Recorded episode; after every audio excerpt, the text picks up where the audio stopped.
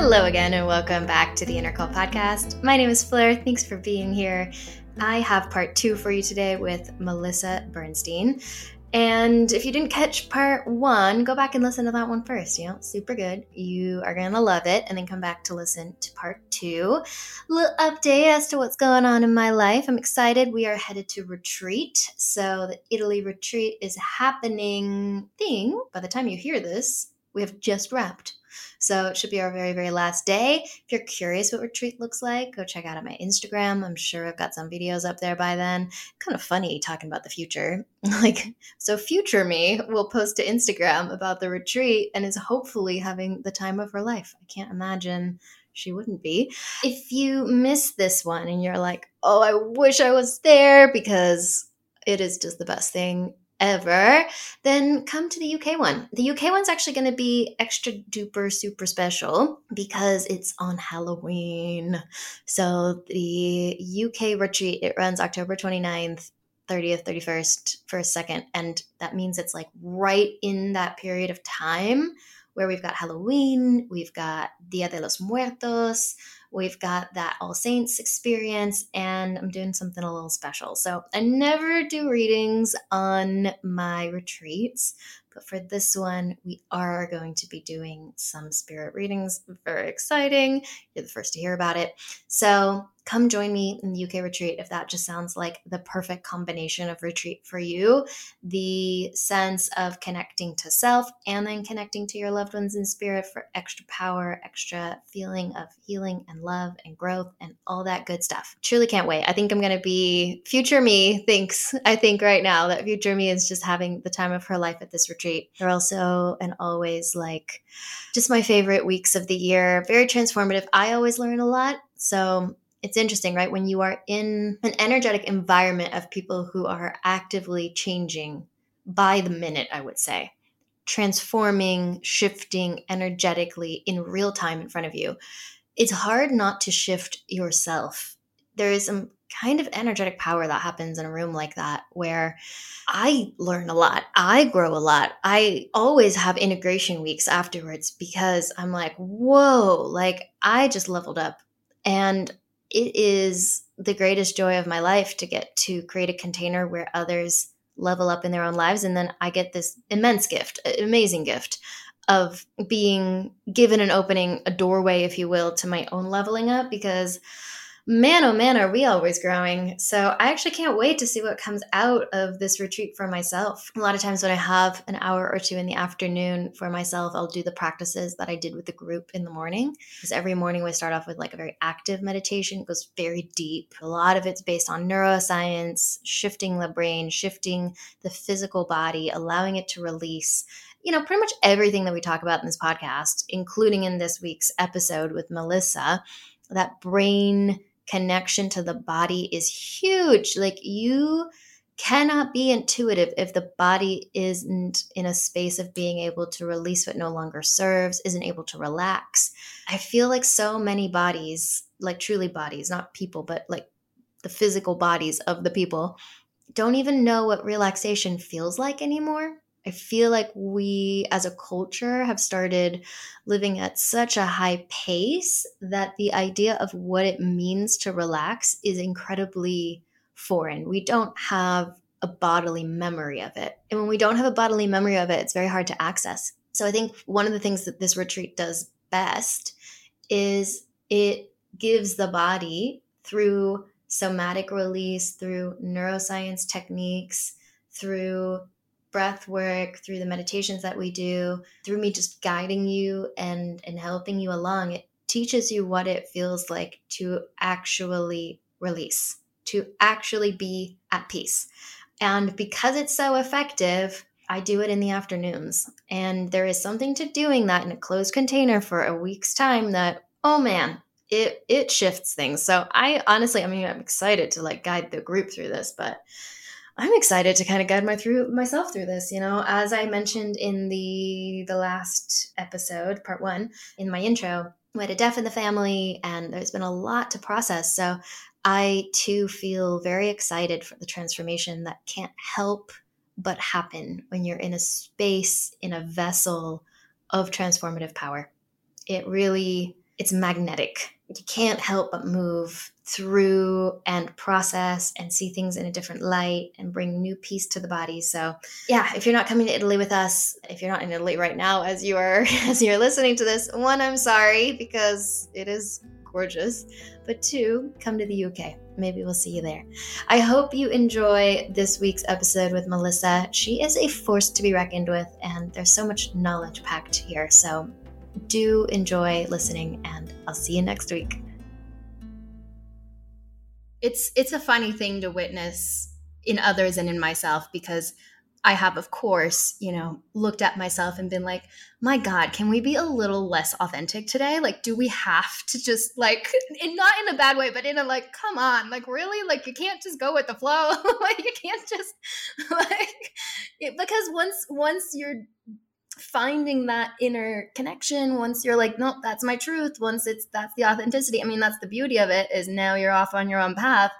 But it is a very kind of ironic and hilarious place to be in at times where everyone else is just like going along with the flow and you're like i'm sorry i can't it's it's broken now it doesn't work that way anymore for me so you're right yeah i have that happen in mentoring because i mentor a lot of young entrepreneurs and one of my values is I have to be honest with them because so many people tell them what they want to hear and tell them that their ideas are amazing. And I know that my authenticity means I can't do that. So when I'm hearing their idea and I'm like inside, I'm like, oh boy, you know, that is fraught with some issues. I have to be honest and it's hard, right? Because I know they're they're giving me their shining faces and they're sharing their babies with me and I know like they want nothing more than me to say like, "Oh my gosh, this is so amazing. I love it." And instead I'm like, "Okay, well, this is a great start, but XYZ ABC, I know that in one sense I'm kind of bursting their their bubbles, but in another like I have to be honest with them because I know that just leading them down a path that's not going to allow them to really touch a lot of people isn't being authentic either. Absolutely. And I do think authenticity gives and is is a bit contagious in that if somebody watches somebody else do it, that courage that you speak about, that sense of can I do it becomes less of a mountain to climb. Do you see that with your clients? I definitely see that. I think when you have the courage to say this is who I am, which is shocking that that would take courage, but in today's society, especially when you're an outlier, it takes a lot of courage to say this is who I am, like take it or leave it. Of course. I mean, I know when I was getting up my courage, because, you know, I, I, said a lot of people say to me, when will I have the courage? And I had about five years when that cry of my soul was getting louder and louder. And I knew I wanted to share my truth, but I didn't yet have the courage that I was listening to so many people's stories. I was obsessed with podcasts where people were sharing their truth and I would like listen to it rapidly and it was almost like i was i didn't even know why i had this desire to listen to it but now i know because i don't have as much of a desire anymore right that it was because i was trying to amass a group of you know a, a, sangha a group of people who were like supporting me in my getting up the courage to do the same thing. So absolutely i feel like the more i can share that it's okay being who you are even if you know some people don't accept it and some people judge you. Like you got nothing else. That's all you got right? And and the sooner you can say like this is what i'm bringing. This is what i have you know take it or leave it the the more i think the more you will be on that path to mm, meaning. That's incredible. Because it's true it's one of the it was one of the inspirations for the podcast is the sense of the limiting belief that if you don't have anyone that you can look at who's done it then you can't believe it to be possible. And so by you speaking to your journey and by you saying, Nope, I have stood in my own power, I have gone against the grain, someone else can go, Well, she can do it. And I relate to her, and she sounds like someone that would be someone I could be friends with, right? Like that kind of thing. We're not so different. I feel like this culture of Instagram has been so detrimental to especially females because this belief that like everything's shiny and perfect and we all look great all the time. That's why I've gone to the other extreme. I truly feel like it's my mission to show that life is not easy, that there's no such thing as balance. You can quote unquote have it all, but it's going to be incredibly messy and not pretty and up and down. And, you know, you're, you're going to always feel like you're not doing it right. But that's exactly how it's supposed to be. And I think if we can try to do away with these myths, you know, these myths that exist, I think a lot because of fairy tales. And I think a lot of us, you know, at least here in the US, we grew up with Disney movies that show that, like, at the end, it's always, you know, you're riding off into the sunset on a white horse, and it's like everything is meadows and butterflies. And, you know, you might go through, you might go through one little patch, but then in the end, it's always blissful. Like, that's made, especially women, believe in this fallacy.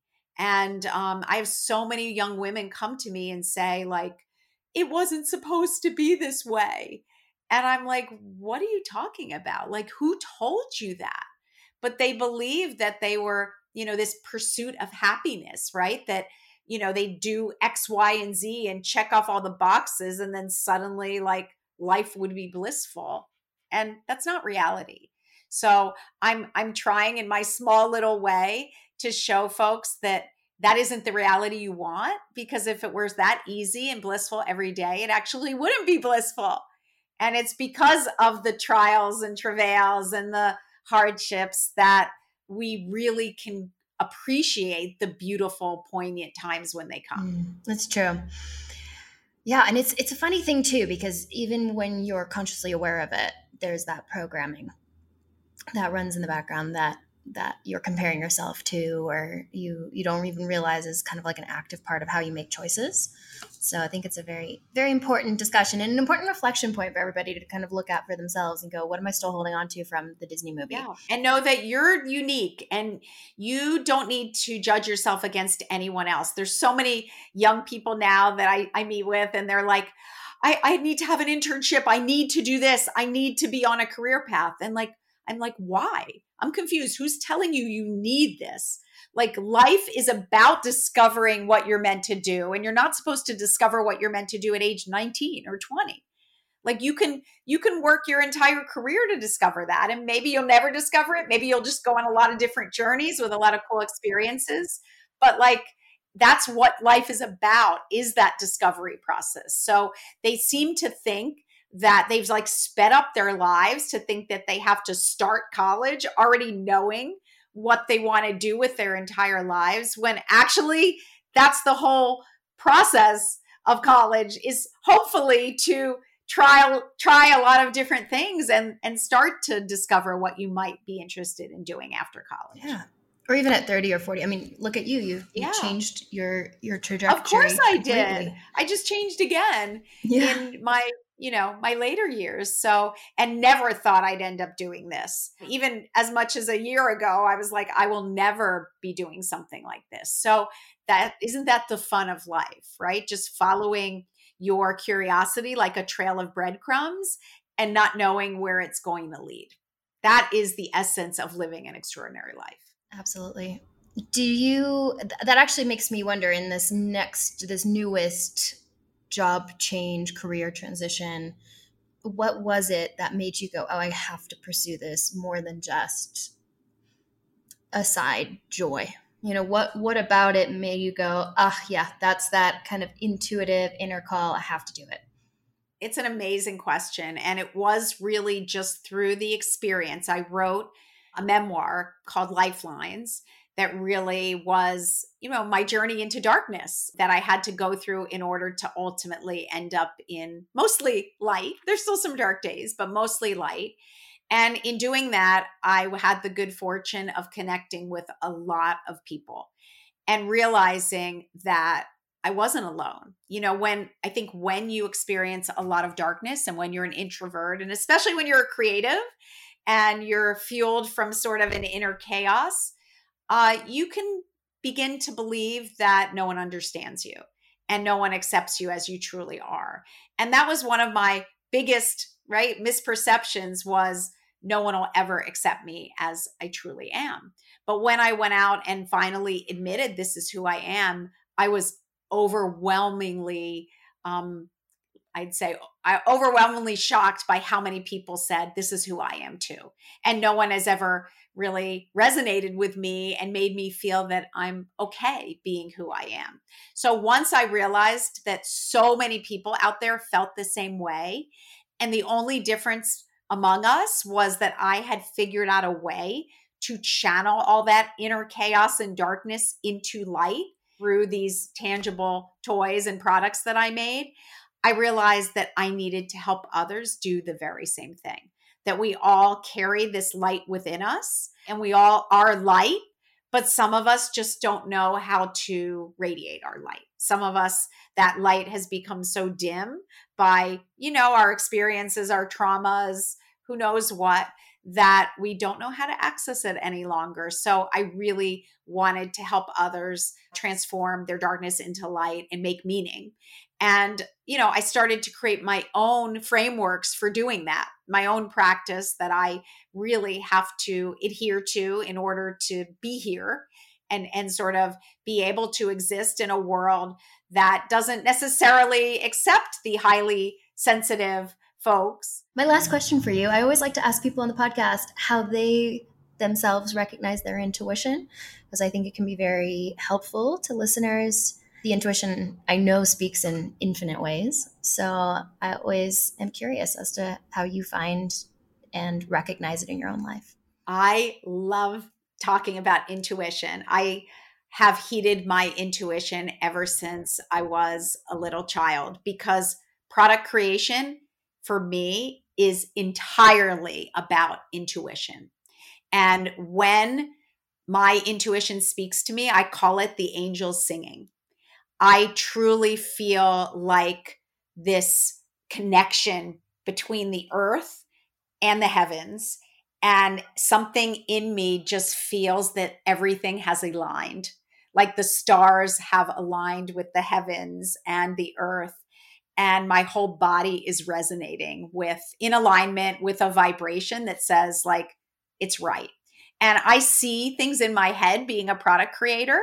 You know, I see like verses completely formed show up in my head. I see products completely formed in my head. I see music completely formed. So when I am resonating with my intuition, I I see the vision of what I want to create and I know that with a little bit of teamwork, I can take what is in my mind's eye, channel it through my hands and bring it to life and there's nothing greater. And I would say, you know, early on, I definitely had a lot of folks that questioned um, creating through intuition because they said to me, "You, what do you mean? You just see it? Like you need consumer data. You need to look." at what other companies are doing. You need market analysis. And I was like, but I just feel it. I see it. And I really got, I was almost thought of as like a pariah and some kind of witch. Like she can't be doing that. It's not repeatable. It's not something we can, you know, really like bottle up. Um, so I really had a hard time for a long time. I felt like I couldn't talk about it because I had to almost pretend that it came out of a lot of research. But the more I've listened to it and the more it's told me sort of th- the truth, and I've realized that, you know, it's not always right. Our intuition doesn't necessarily take us to the promised land every time, but I know it's guiding me close to it. And um, and it's telling giving me the best advice it can give me in the moment. So the more I heeded it, the more I said, I don't care about what the outside world thinks. I'm going to listen to this. And I close my eyes. I have it's such a it's such a spiritual process that when I I'm faced with a question and I don't know the answer to it, I literally close my eyes. I let the question distill through my being. And I just know that over time, my intuition will give me the answer. It might not be right away, it might not be even in a week. And I know now that if my intuition doesn't give me an answer, that there is no answer to, there is no answer at the moment. And I might need more dots of life experience to come together um, in order to allow my intuition to really come up with an effective answer. So sometimes there is no answer. My intuition isn't speaking. And I now have the confidence to say, I don't know the answer. I know you asked me a question and you wanted an immediate answer. I don't have it yet. And until my intuition really speaks, I'm not going to give you one. Mm, that's beautiful. I love that practice. I think it's going to really hit a lot of people. It's definitely how I also engage with my intuition in a lot of ways. I'd love to hear how you do. Yeah, a lot of mine is thoughts. So um, I I don't get so much visual when it comes to my own intuition, and I I like to define intuition versus outtuition. So information about others versus information about the self, because I find a lot of sensitive people will get a lot of information about everybody else and get nothing about themselves. So that distinction is very important to make. And the way that outtuition speaks to me is through images, but my intuition is always through thought. And I distinguish it from any kind of anxious thinking because it's very neutral. It's completely untriggered. It has nothing to do with whatever I'm doing in that moment. You know, it is a, a like a runaway train. It comes in once and then it doesn't come again. It is a one-time thought. Whereas anxious thoughts, ruminating thoughts for me will circle back over and over and over again. So for me there's there's a very strong distinction and as well the ruminating thoughts or the anxious thoughts will have a lot of emotion attached to it or bring in a lot of feeling of agitation but that intuition is just like a it's a train it runs through me it's completely neutral it's often out of the blue or in in my uh, methodology i would say people are are in a or i would be in a receiving state or i'm in the answer state versus the question state you know when you were speaking about i run the question through me i feel like that's a beautiful way to set the intention, but I don't feel actually that intuition can arise within that question state.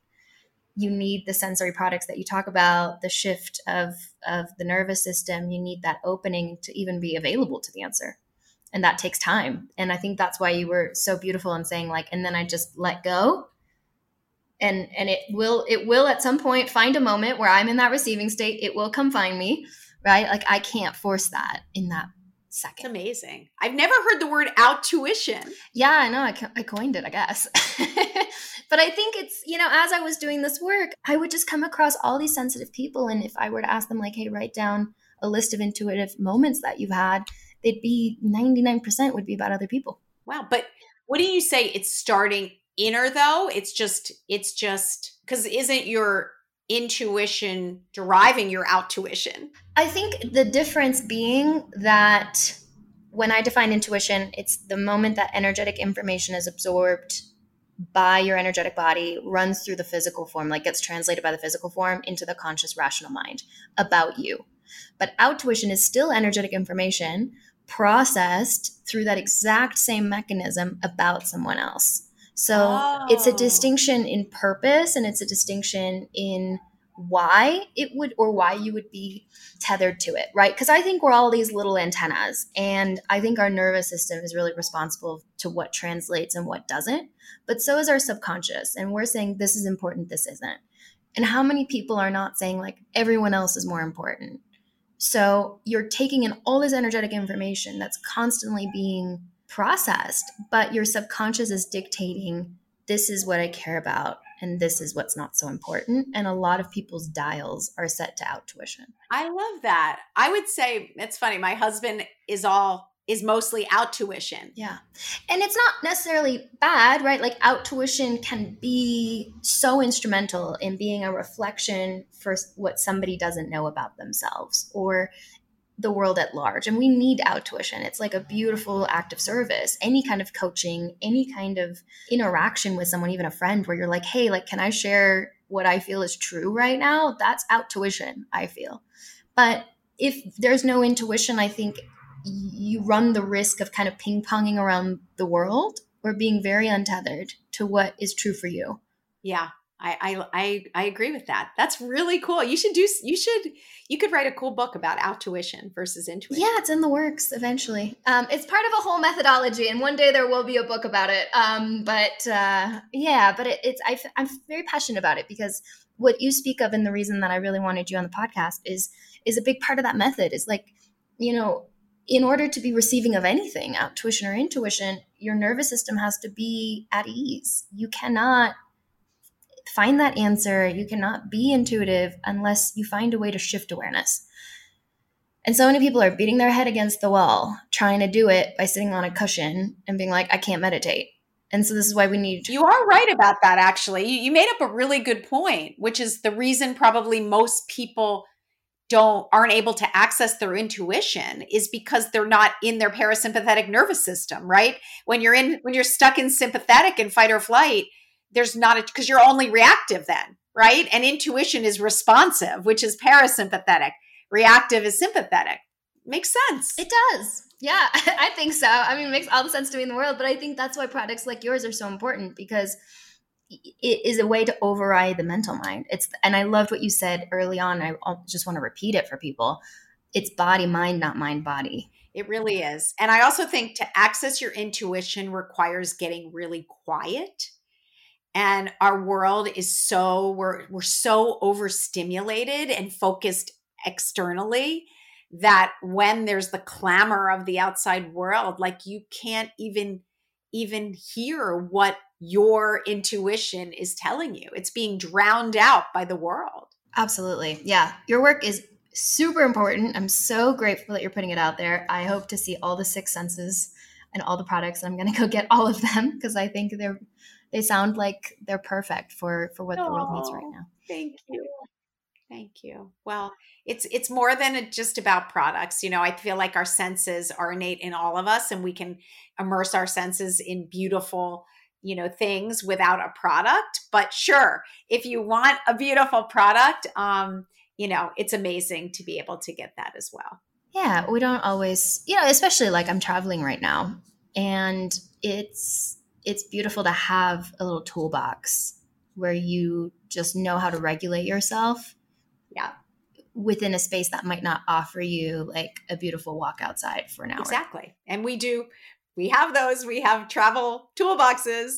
So um exactly. That's um that's really that was very important to us is if you start to develop this practice and you sort of depend on some of these things as your message to your body that it's safe right? You want them to show up in every aspect of your life. Yeah absolutely. Thank you so much melissa. Thanks for your voice in the world and for being on the podcast you're welcome. This has been so joyful Thanks for listening. Thanks for being here. Don't forget, subscribe. If you are one of the people that listen to our podcast, and we actually got stats back like 70% of you listen and you're not subscribed. And it would just be the best gift to subscribe. So click that little button so that you can be a subscriber. You can be an innie at the Inner Call podcast versus an outie. Come be an innie at the Inner Call podcast. So subscribe. We would really appreciate it so that we can bring more guests, bigger guests, guests you love. Thanks for being here.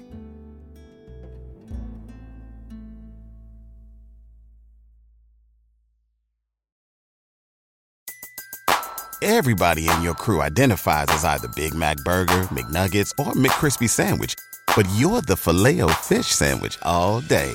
That crispy fish, that savory tartar sauce, that melty cheese, that pillowy bun. Yeah, you get it every time. And if you love the filet of fish, right now you can catch two of the classics you love for just $6. Limited time only. Price and participation may vary. Cannot be combined with any other offer. Single item at regular price. Ba da ba ba ba.